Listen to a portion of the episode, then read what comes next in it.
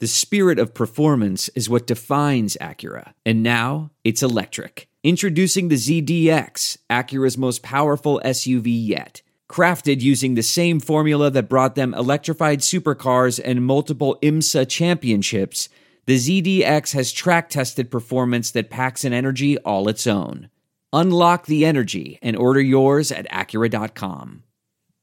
I'm Scott Trout, CEO of the domestic litigation firm Cordell and Cordell. We help men deal with the life changes triggered by divorce, such as child custody and property division, among many others. But life changes also occur after divorce. These changes can make parts of your existing court order irrelevant or harder to follow. If you feel a modification to your court orders might be necessary, talk to us at Cordell and Cordell. We're a partner men can count on. Contact CordellCordell.com, 1065 East Hillsdale Boulevard, Suite 310, Foster City, California, 94404. You are listening to the Bird Calls. For more breakdowns on the Pelicans, including interviews with coaches, journalists, and opposing experts, go to iTunes, search the Bird Calls, and subscribe today.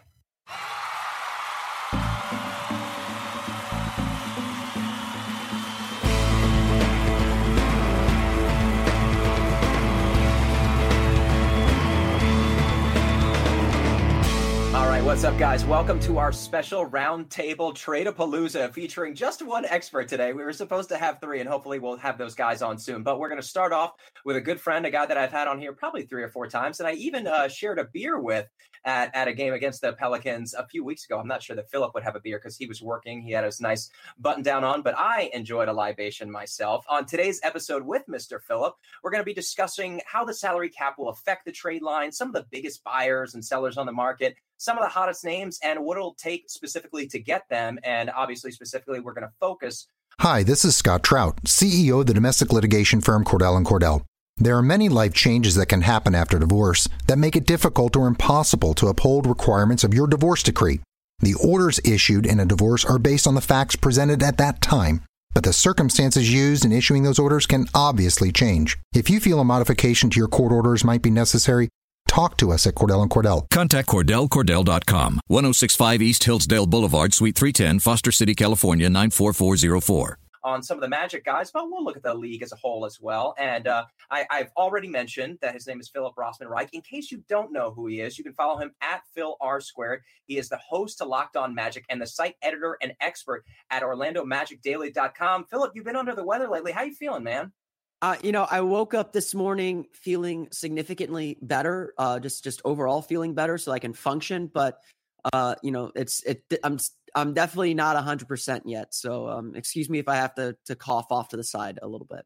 Oh, no problem at all. And you sound, you actually sound terrific. I was telling you this off the air. You've got a really good voice for this. And other than the occasional cough or two, I don't think anybody would notice if you didn't bring it to light. Let's let's get into this. Let's talk some Magic because this is a very exciting time of year. I know the Magic haven't enjoyed the the most famous of years. They started eight and four, but now they've hit rock bottom at 14 and 33. They lost to the Knicks recently. They're now tied with them for the worst record in the NBA.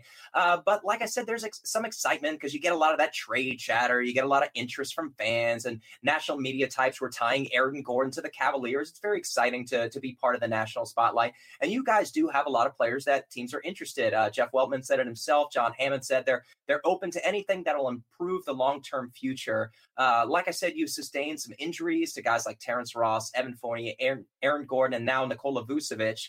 Uh, and and who's who's to say how the season might have gone if those guys might have been healthy? Who's to say what the Magic team would have looked like? Tell us about what specifically has gone wrong this season, injuries and whatever else for the Magic that could make them sellers this year at the deadline. Well, what what, what it's probably easier to list the things that have gone right for this team so far this year. I mean, you don't you don't enter the season with uh, not playoff expectations. I, I don't think the, the Magic, you know, probably thought in the best case scenario this was a playoff team, but uh, you don't enter the season with even middling expectations like the Magic had this year and end up with the worst record in the league or tied for the worst record in the league with the with the Kings and Hawks and not have a lot of things go wrong. Um, injury is definitely a big part of it, but really a lot of it's just been a kind of lack of maturation. Uh, this is just a very young team with a very young core that has really only experienced losing in their careers, and I think what what the Magic are, are seeing happen play out this year is a team that's full of veterans that have never won before. Um, and I think that kind of the scars of years past. Scar, you know, the team started 19 and 13 in 2016 and lost. The team came into last year with high expectations and the bottom just completely fell out on fell out from under them. Um, this is a team that has not experienced a lot of success, and so when things go south, they seem to stumble off of a cliff, and that's exactly what's happened this year. And so the Magic are, you know, new management for sure coming in, looking to put their own imprint on this roster. Everyone kind of, I think everyone senses it's it's kind of the end of the road for a lot of the for a lot of these players or a lot, or this core specifically, and it's probably time to flip things over and start anew. Yeah, and the general sentiment around the NBA has been, although, like you said, uh, these guys are open to trades, open to long term health of the franchise and whatever capacity that might mean. But the national sentiment right now is that it's going to be a quieter deadline than in years past, just because teams are unwilling to take on uh, long term salary. And when I think of long term salary, I think of somebody like an Evan Fournier who's got two to three years left on his deal. Uh, you do have players like Vucevic who who broke his wrist, so he's not available to be traded as of yet, and Terrence Ross who's still out for the foreseeable future. But you do have Mario Hezonja and Elfrid Payton who will be a restricted free agent. But with that being said, there's got to be a fear in Orlando, maybe a tepid fear, uh, when you look around the association and you see guys like Victor Oladipo, Tobias Harris, Mo Harkless, guys who've been cultivated in other markets and have become successful NBA players, and think to yourself, do, does it pay to be patient at this point, Philip? Well, I mean, I, I think I think you can say uh, to, to to that extent, the Magic have been really impatient with with everything that they've done over the last two years. Really, um, it's not just a matter of their their poor development of some of their own players. It's their belief that there's a timeline to these things and and trying to to to skip ahead in the process when maybe the team wasn't ready. I mean, maybe the team wasn't ready for a coach like like Scott Skiles. Um, even though they went 30 they won 35 games that year. It was their best season uh best season uh under this rebuild.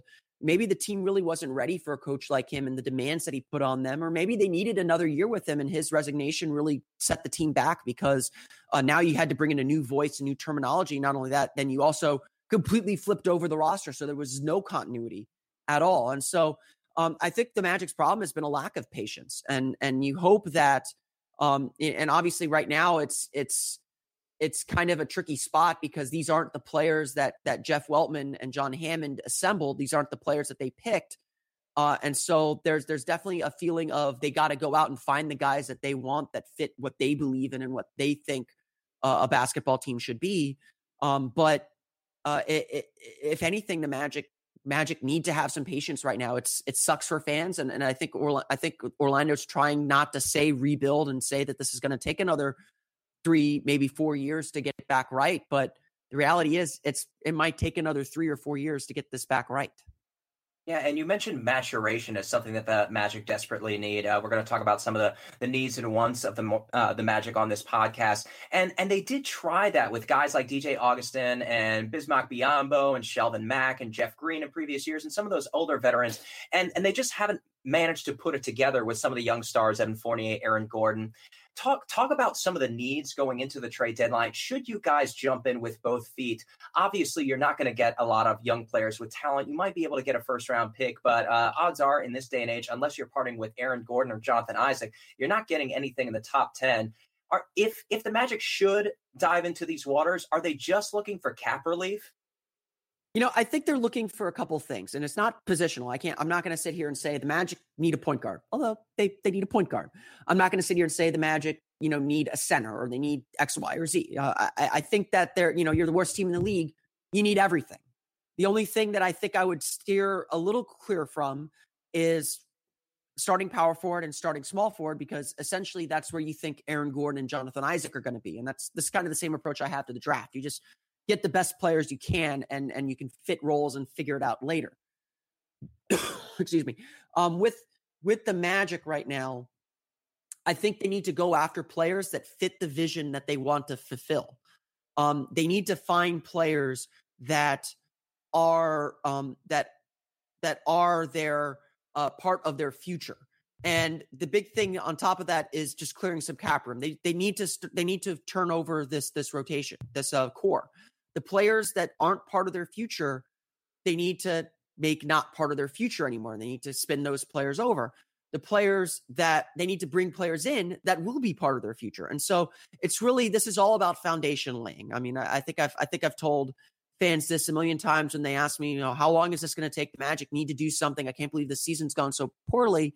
I'm like, look, this is year zero of a rebuild. You can't think of it as anything else because new management hasn't gotten its fingerprints on this team yet. They they literally could not do anything uh, with the roster that they had because of the contracts that were handed out. And so they got to start flipping over some of these contracts. They got to start flipping over this core. And Jeff Weltman needs to get his fingerprints on this team. And once he does, then we can begin evaluating. Okay, this is maybe how long it's going to take, or this is where the Magic are at. And you know, I'm someone that you know, if I'm looking for a silver lining, I, I think that there is a little bit of a silver lining in in the way Aaron Gordon has played, and Jonathan Isaac's a nice prospect, and then you got a high draft pick coming this year.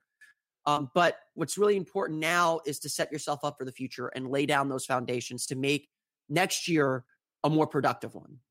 Philip, uh, we want the Magic to unload at this point just because it's sexy, it's exciting, it, you know, it, it, creates news and it creates interest, that sort of thing. So, with that being said, obviously Fournier is the guy who comes up in conversations the the most, but but it's a big contract. It's going to be difficult to move. It's somebody taking on years of salary. How how sincere do you think the interest is in Evan Fournier around the NBA?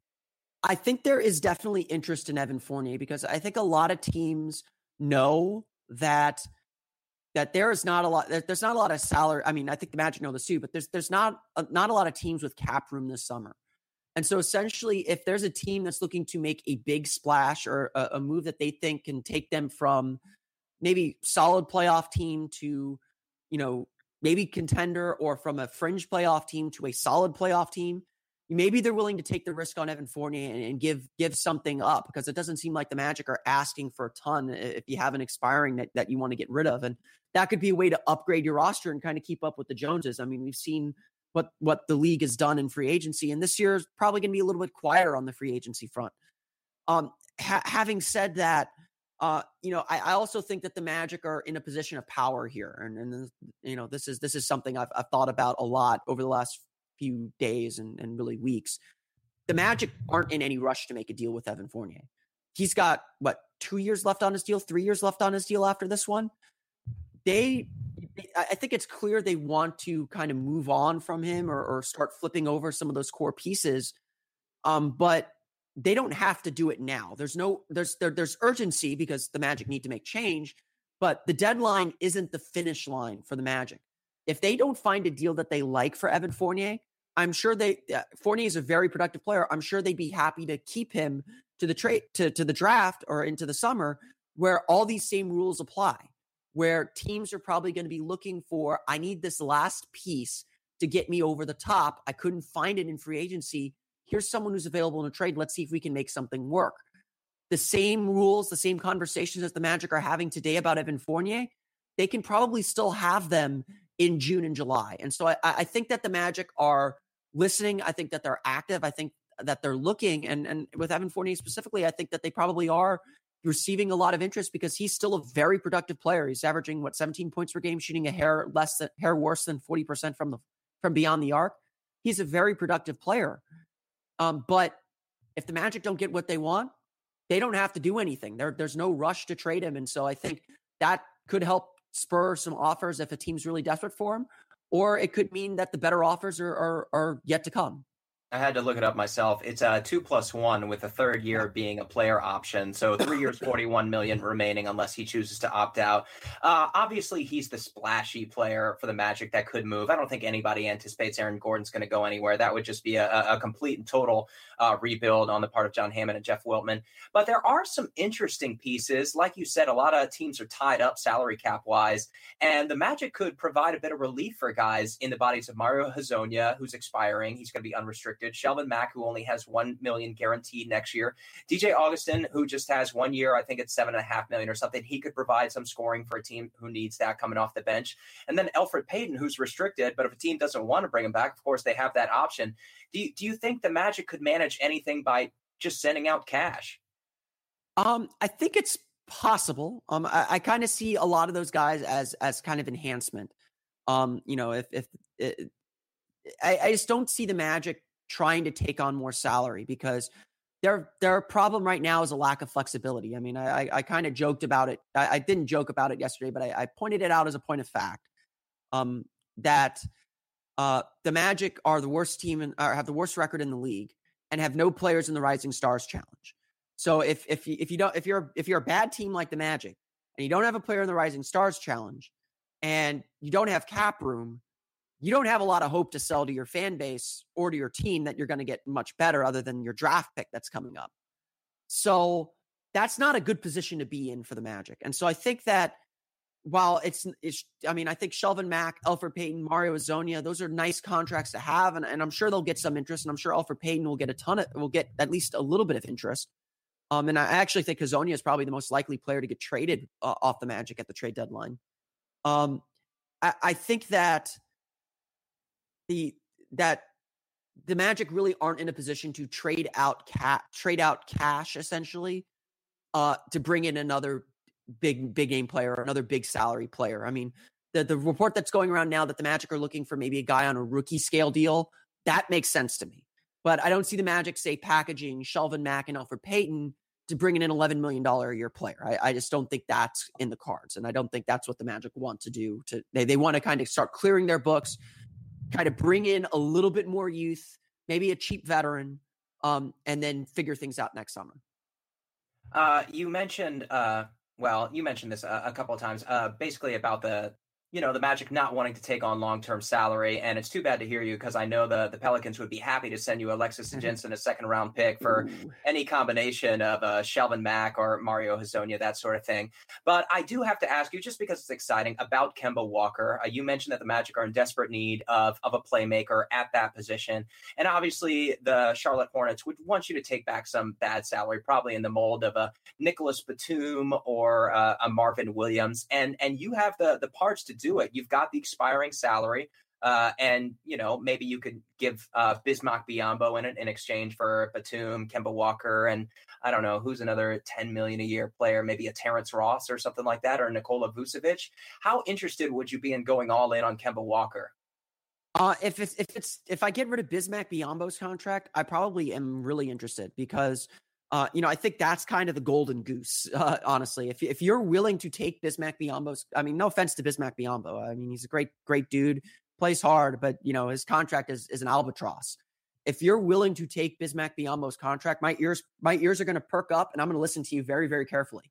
And if you're going to give me a player like Kemba Walker without, ha- without having me give up Aaron Gordon, that's, that's obviously an opportunity I jump at. Um, what, what I think the sense that I've gotten from Jeff Weltman and and his and his reign so far, or from from his statements that he's made about the trade deadline, is that he doesn't really have kind of a fixed and set plan. He doesn't really. I I don't I don't feel like he believes. No, we've uh, kind of more in a way that I felt like Rob Hennigan sometimes believed that we have to stick to this plan. You know, we're gonna we're gonna lose. You know, we're we're gonna lose this year. We're gonna be bad this year and get that draft pick, and we're gonna get the top draft pick uh, I, I, felt like one of the problems with Rob Hennigan was he just lacked a lot of flexibility. And when it when ownership finally got on him, it it it you know that's when the whole thing fell apart because he just didn't have the flexibility when his plan went wrong when when his first plans didn't work. And so I get the sense with Jeff Weltman that he's not going down that route. He wants to stay open to everything. So if the Hornets did call about Kemba Walker, they'd listen um, because this this is still a franchise that's missed the playoffs for the last five years. And Kemba Walker is a proven all star. Uh, you put the right group around him, he's proven he can get you to the playoffs. Whether he can get you any further than that, that's another question. That's up to the general manager and the president of basketball operations to build a roster that you know Walker hasn't played with in Charlotte. Um, to to this point, no offense to Charlotte, I love everything that they've done, but they've they've really struggled to kind of get that second guy to to, to run with Walker. Um, you know, through the draft or through free agency. Um, so if if you have to take on a, you know, I I'm not 100 percent sure the Magic are the best team to make that deal with Charlotte. Uh, number one, I'm not sure what Charlotte is looking for in a in a trade for Kemba Walker. Are they looking for a budding young star? Are they looking for another All Star? Are they looking for a high draft pick? Uh, are they looking for just cap relief? Are they just going to salary dump him? I, I, just don't see the Magic as a great trade partner because they don't have the salary salary cap room to just absorb him and another big deal. And I, I really don't think that they have the expirings to make to really kind of make things work on an equitable basis for Charlotte. depending on what Charlotte's goals are. Uh, so, but yeah, I mean, if the Magic can get involved in a deal like that, I think they would absolutely jump at it and be very interested. Um, by all indications, um, answering, I guess, one of your questions earlier, um, by all indications, the Magic won't trade Aaron Gordon unless it's for an all star, and Kemba Walker is an all star. The question on Charlotte's end is, are they ready to pay Aaron Gordon, even though he's an expiring contract? And that that's a question I'm not sure they're they'd be ready to answer right now. Uh, thank you so much. And now I'm, I'm looking at the take, and if they're not willing to take Bismack Biyombo, it probably takes some combination of Evan Fournier, Vucevic, and Terrence Ross plus a first round pick for Kemba and either Nicholas Batum or Marvin Williams, whichever one is more palatable for you. Probably Marvin Williams. But that's going to do it for now. Uh, thank you so much. Again, this is Philip Rossman Reich of Locked On Magic and the site editor of OrlandoMagicDaily.com. Before I let you go, let's just uh, take some predictions. How active do you think the Magic will actually be at the trade deadline, which is coming up on February 8th? Uh, I think that ooh, putting me on the spot here. Um, I haven't I haven't really thought this far ahead because I, I usually for the trade deadline, I just plan to go to the gym, and my only prediction is a trade will happen while I'm at the gym. Um, uh, uh, but um, you know, I think the Magic will trade Mario Hezonja at least. I think they'll find someone to take on Hezonja. In all likely, I'm going to go ahead and say that Elfrid Payton and Mario Hezonja get traded together for some young young point guard who's maybe struggled a little bit in his in his first stop wherever he wherever he is. I don't know what team that would be. Uh, I don't know. I don't know where it would work, but the player the Magic get back would be a rookie who hasn't quite lived up to the hype, uh, and and that would be what the Magic do at this trade deadline, and then at the draft and and in the summer is when we see the Magic do a lot of their heavy lifting. Yeah, it sounds like a somebody in the mold of like a Trey Burke or Dante Exum or yeah, uh, exactly. Malik Beasley, something like that. Like Malachi um, Richardson was someone that they, that they, that they talked about um, at the beginning of the season uh, with Mario Hezonja. So yeah, and he was just mentioned to to be uh, on the block if other teams are are interested. Some other names. I know uh, Sacramento's looking to clear a roster spot too. So Definitely, because they've they've got a part with George Hill. Apparently, they're at the one yard line with the with the Cavs and Mirotic, Rodney Hood, Kevin Love, Dame Lillard, DeMarre Carroll, Jordan Clarkson, DeAndre Jordan, some of the other popular names that are part of trade chatter right now. But like I said, it, it seems like this is going to be a quieter year, but you never know. Uh, thank you so much again, Philip. Uh, is there anything you'd like to plug before I let you go? Uh, no, that uh, not not much going on. I'll be I'll be writing about the trade deadline here as we get uh, closer and closer to the trade deadline. I'll I'll do my annual trade trade rankings column uh, the week before the deadline. So we're we're getting we're getting to crunch time here. Excellent. Thank you so much for your time. Again, you guys, if you haven't subscribed already, make sure you do to the bird calls. We've got an episode this morning with Ben DeBose of Locked On Rockets, uh, talking about the upcoming, probably the most highly anticipated matchup of the year against the Pelicans tomorrow night, Friday night at the Smoothie King Center. It's going to be nationally televised. The Pels have won seven to nine. So, and uh, the Rockets are 19 to 0 with their big three. So it's going to be an engaging matchup.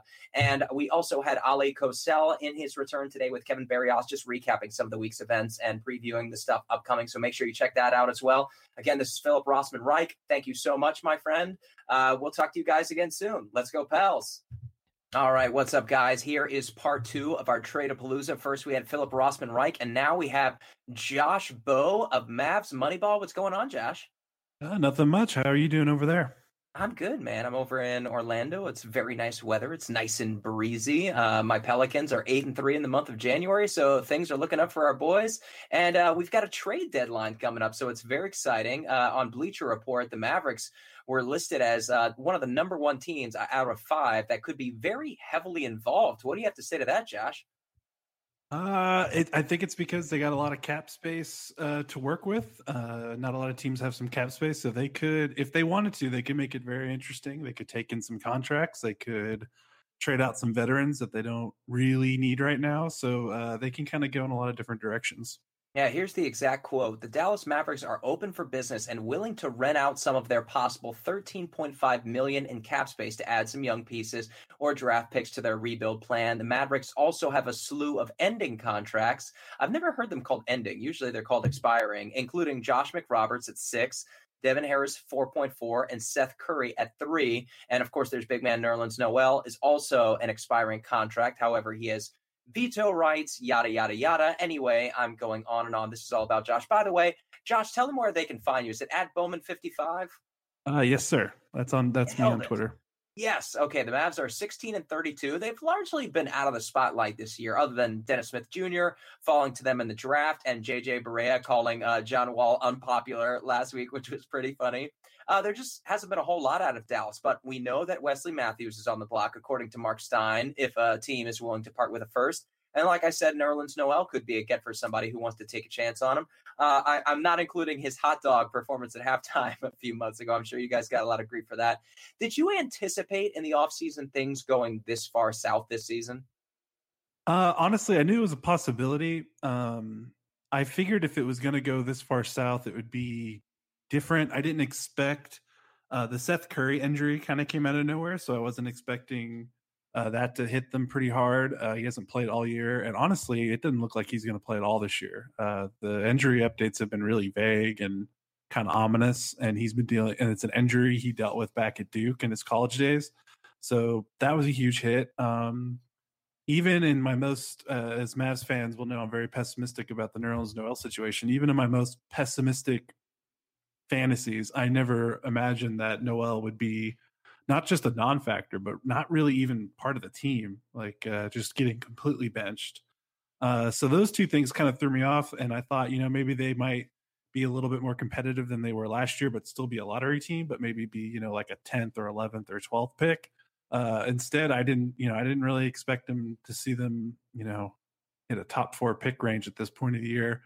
Uh, just considering that you know, I thought they did a good job acquiring some young talent in Seth and Noel, and those two have literally had no impact on this season at all.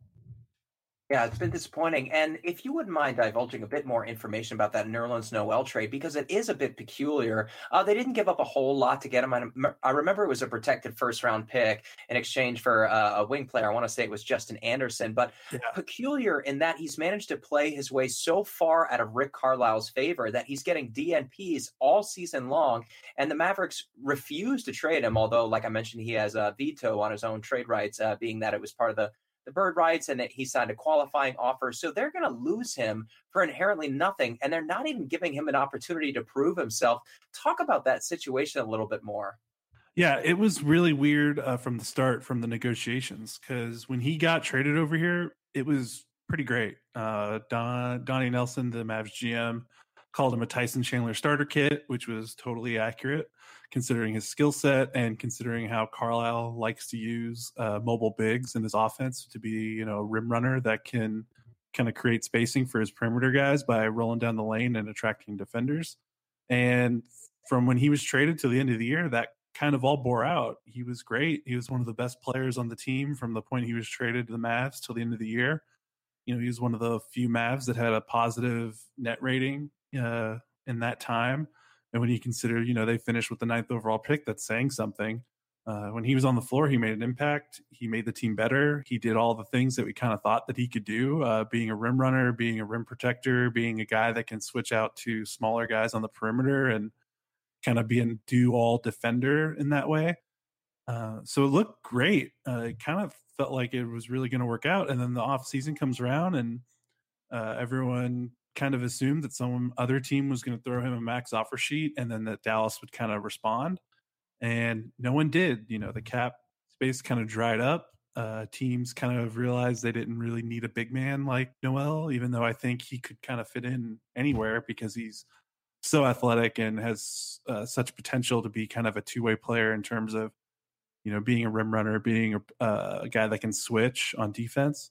But a lot of teams get kind of already have money sunk into bigs into centers. So the market was really dry for him. Uh, the Mavs kind of made their offer at midnight, the four for 70 deal. He kind of, I feel rightfully was like, you know, I'm going to see if someone's going to give me that max offer sheet. I'm going to wait it out. And the Mavs didn't like that. Uh, and then Noel didn't like the Mavs not coming back with uh, more money. And they kind of had a stalemate.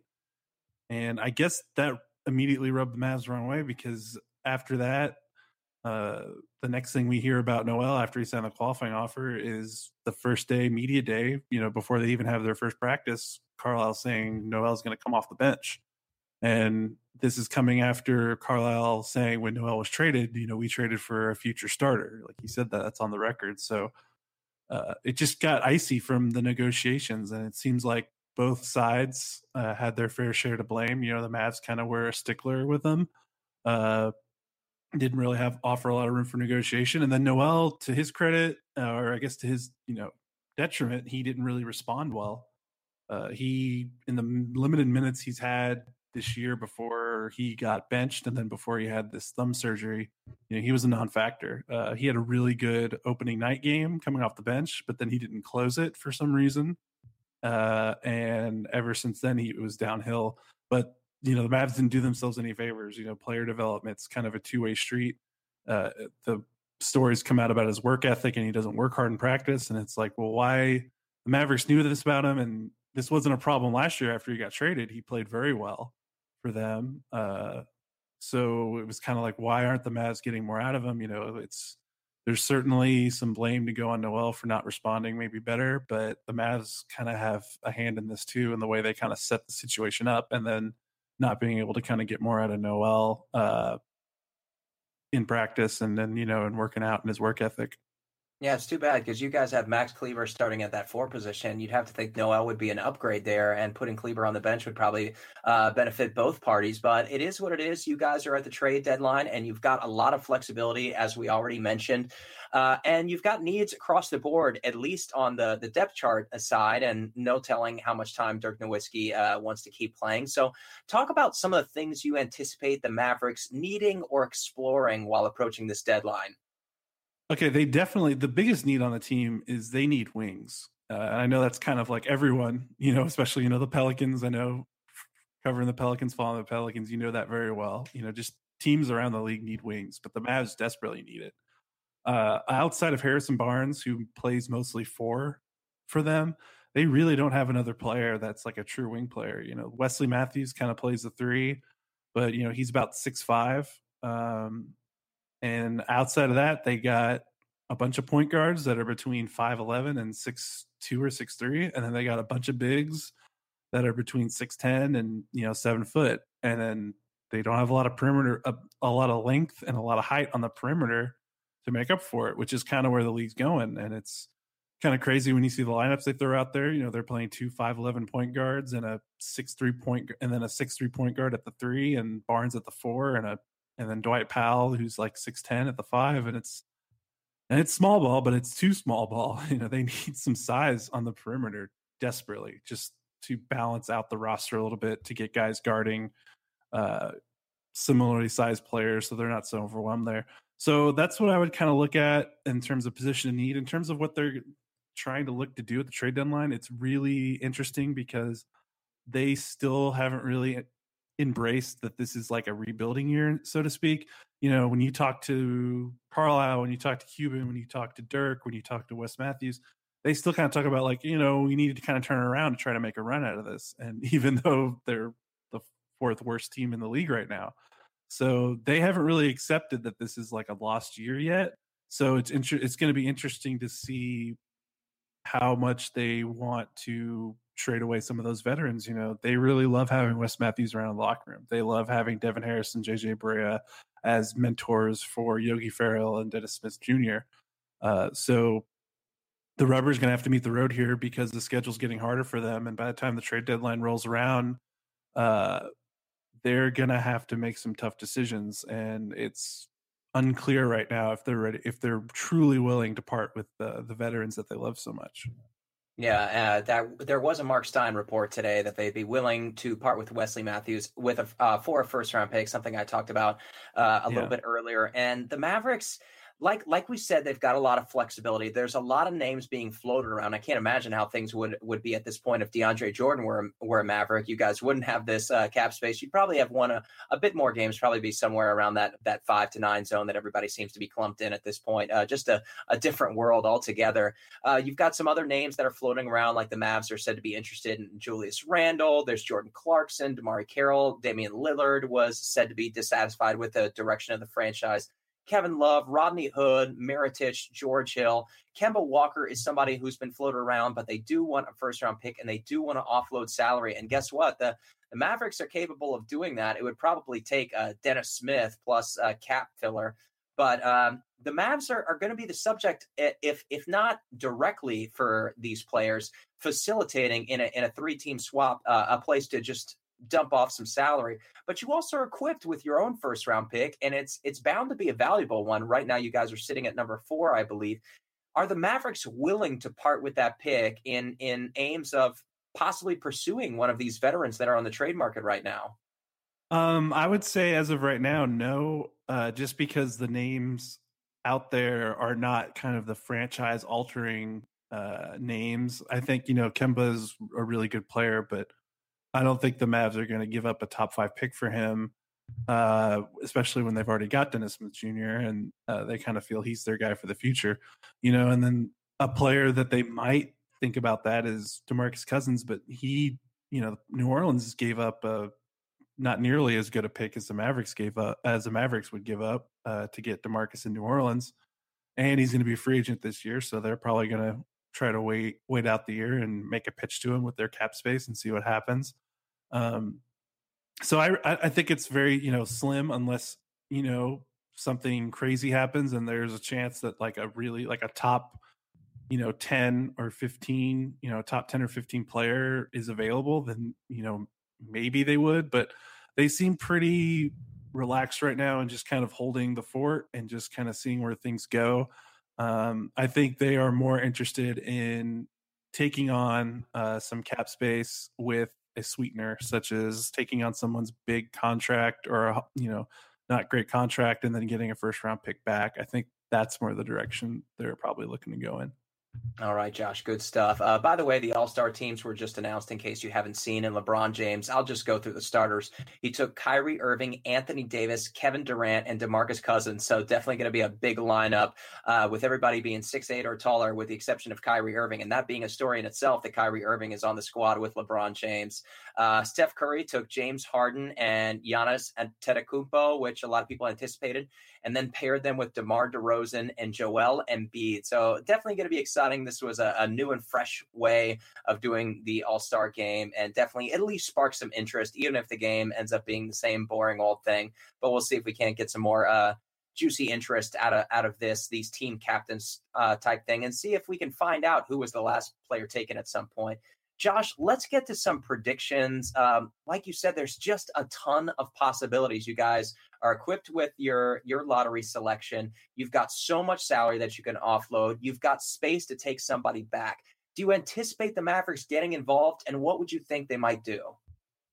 Uh, I think I don't think you know. I think the story of Mark Stein about uh, trading Wes for a first rounder. I think that's kind of uh, they're a little disingenuous just because I don't know if teams are going to give up a first rounder for Wes, especially with how teams are very uh, hoarding of their first round picks now. Um, so I think more like the more likely scenario if the Mavericks do jump in and make some type of splash, uh, I think it'll be some sort of taking on a salary and then trying to get a second round or maybe like a late first rounder. Uh, for instance, I could see them uh, taking back some of Cleveland's unwanted contracts because they need to get out of some cap hell there, but maybe getting Cleveland's own first round pick, which will be somewhere in the 20 range, you would imagine. Uh, that kind of move I could see them making. Uh, maybe a smaller move. Uh, for instance, the Kings have some players that they they need to get rid of uh, to facilitate a potential George Hill trade. So maybe they would take in a King second rounder and taking one of those kind of end of the roster guys that they want, um, and maybe go somewhere like that. Uh, to be honest, I would I would be I would not be surprised if they ended up not making really any move and holding the fort. As crazy that sounds, just because they really do like the idea of having Barea and Harris and Wes and those veterans to surround Smith with. They really like that idea. Um, as much as that would kind of pain me to see them not take advantage of kind of the opportunities that they have here. Um, for me personally, like a a fun, realistic move, I would love to see them get in the the Rodney Hood uh, sweepstakes there. Uh, that's the perfect kind of player that they need right now. The right age, the right size, a you know a bigger perimeter guy that uh, has a good offensive game. I would love to see if they could kind of work with the Jazz there and and uh, do something there as the Jazz are kind of falling out of it and they're and they're looking to rebuild as well. Yeah, there's only a couple of teams this offseason that do have available cap space, and none of them are, are real big winners. The the big headliners of that group being the Chicago Bulls and the Los Angeles Lakers. So the Dallas Mavericks will have themselves right in there with the competition for guys like LeBron if he chooses to leave, DeAndre Jordan, uh, Chris Paul obviously probably isn't going anywhere, DeMarcus Cousins. There will be names available, and the Mavericks will have as good a shot as anybody else at getting them uh, with young guys and Dennis Smith Jr. and Harrison Barnes if they can continue their improvement. And who knows how much longer Dirk Nowitzki could play? He might be a six man at this point next season. But but you guys have a, a, a, lot of potential, a lot of possibility to do something going forward. And we'll certainly have our eye on our Southwest uh, Division foes over there. Uh, Josh Bowe, thank you so much for your time. Again, you guys can follow him at Bowman55 and follow all of his work at Mavs Moneyball. Josh, is there anything you'd like to plug before we let you go? Uh, I would just say uh, for a team that like the Mavs that are in a really odd place where they are not very good, you know, one of the bottom four teams in the league. And then there's not a lot of interesting things going on because they've got so many over 30 players playing. You know, Dennis is great and Harrison Barnes is fun, but outside of that, there's not a lot of spark there. So there's kind of, they're kind of a boring bad team, so to speak. Uh, I guess I would just say plug the fact that, you know, our staff has done a really good job of coming up with story ideas and and creating a lot of cool things to to check out. So I'd say even though the Mavs might not be the most interesting team in the league, uh, we're still putting out a lot of good stuff. Well, uh, best wishes to you guys and the guys at Mavs Moneyball. You guys have always been really nice to us, and and best of wishes this off season. The Mavs will certainly be somebody to keep an eye on, not just because of all of their flexibility, but also because you got Mark Cuban as an owner, one of the more interesting guys in the league, somebody who's always outspoken and uh, even involves himself in, in, a couple of the the, the television uh, celebrity limelight type uh, circles like uh, Shark Tank. Uh, so best wishes to you, Josh. Thanks for joining us again. I'm Preston Ellis. We might have a part three, we might not. Uh, Chris Manning of Locked On Cavaliers is said to be circling these waters at some points. We'll see if we can't nail him down. If not, I'm Preston Ellis. Don't forget to subscribe. We've got a, a preview of the Rockets with Ben DeBose of Locked On Rockets. That was this morning, as well as a recap of the Hornets matchup with Ollie and Kevin, as well as previewing some of the events coming up this week, like the matchup against the Clippers on Sunday. Again, I'm Preston Ellis. Thank you guys so much for listening, and we'll be back soon. Let's go, Pels. Hey, what's up, guys? The All Star units have been announced. It is out now. LeBron has selected Kyrie Irving, Anthony Davis, Kevin Durant, and DeMarcus Cousins. That's right. Our two big guys are on the same team as LeBron James, somebody who is rumored to be interested or at least excited about the possibility of someday playing with DeMarcus Cousins. It was mentioned on Dan Le Batard's show today that uh, that he is an admirer of Boogie, and of course, whenever Boogie put up that great stat line of 44, 24, 10, and 4 in 51 and a half minutes, LeBron James reached out to him via Twitter saying, "Sheesh, man, crazy stat line." So that'll be exciting to have those three together, as well as Kevin Kevin Durant. What a large lineup. Everybody standing at six eight or taller. And on Team Steph, we've got Steph Curry and James Harden. No shocker there, as well as Giannis Antetokounmpo, DeMar DeRozan, and Joel Embiid. So you'd have to think at that at that point that maybe LeBron won the first round of this draft, being paired with Kyrie Irving, a story in itself. Davis, Durant, and Cousins. As far as the reserves, LeBron's got Bradley Beal, LaMarcus Aldridge, Kevin Love, Russell Westbrook, Victor Oladipo, Kristaps Porzingis, and John Wall. And Steph is slated with Klay Thompson and Draymond Green, his two buddies, Jimmy Butler, Dame Lillard, Al Horford, Kyle Lowry, and Karl-Anthony Towns. So the big exciting thing there, obviously, is LeBron taking his buddy Kyrie Irving, Anthony Davis, Kevin Durant, and DeMarcus Cousins. That'll be the story. It'll be interesting to see what happens. It's not for another three and a half weeks, so hopefully they'll have some time to to practice and perfect their game and maybe Anthony Davis and DeMarcus Cousins can uh, cuddle up to LeBron and, and talk about a trip to New Orleans this offseason. You know, crazier things have happened. All right, you guys, for now, this is Preston Ellis. Thanks so much for listening. We'll talk to you guys soon. Let's go, Pels. You have been listening to The Bird Calls. Thank you for listening. If you like what you're hearing, do us one more favor. Go to iTunes, subscribe, and rate our podcast today.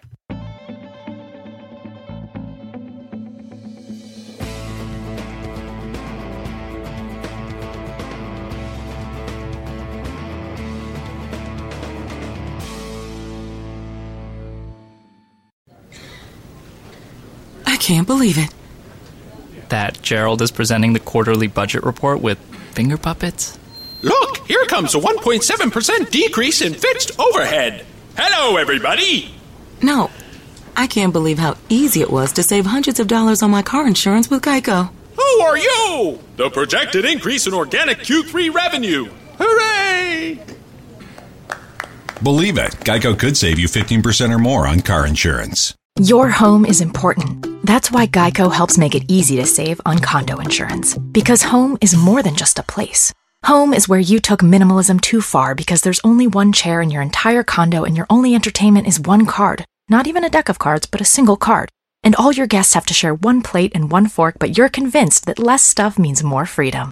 The Geico Insurance Agency could help protect the overly minimalist broom closet you call home. Call Geico and see how easy it is to switch and save on condo insurance.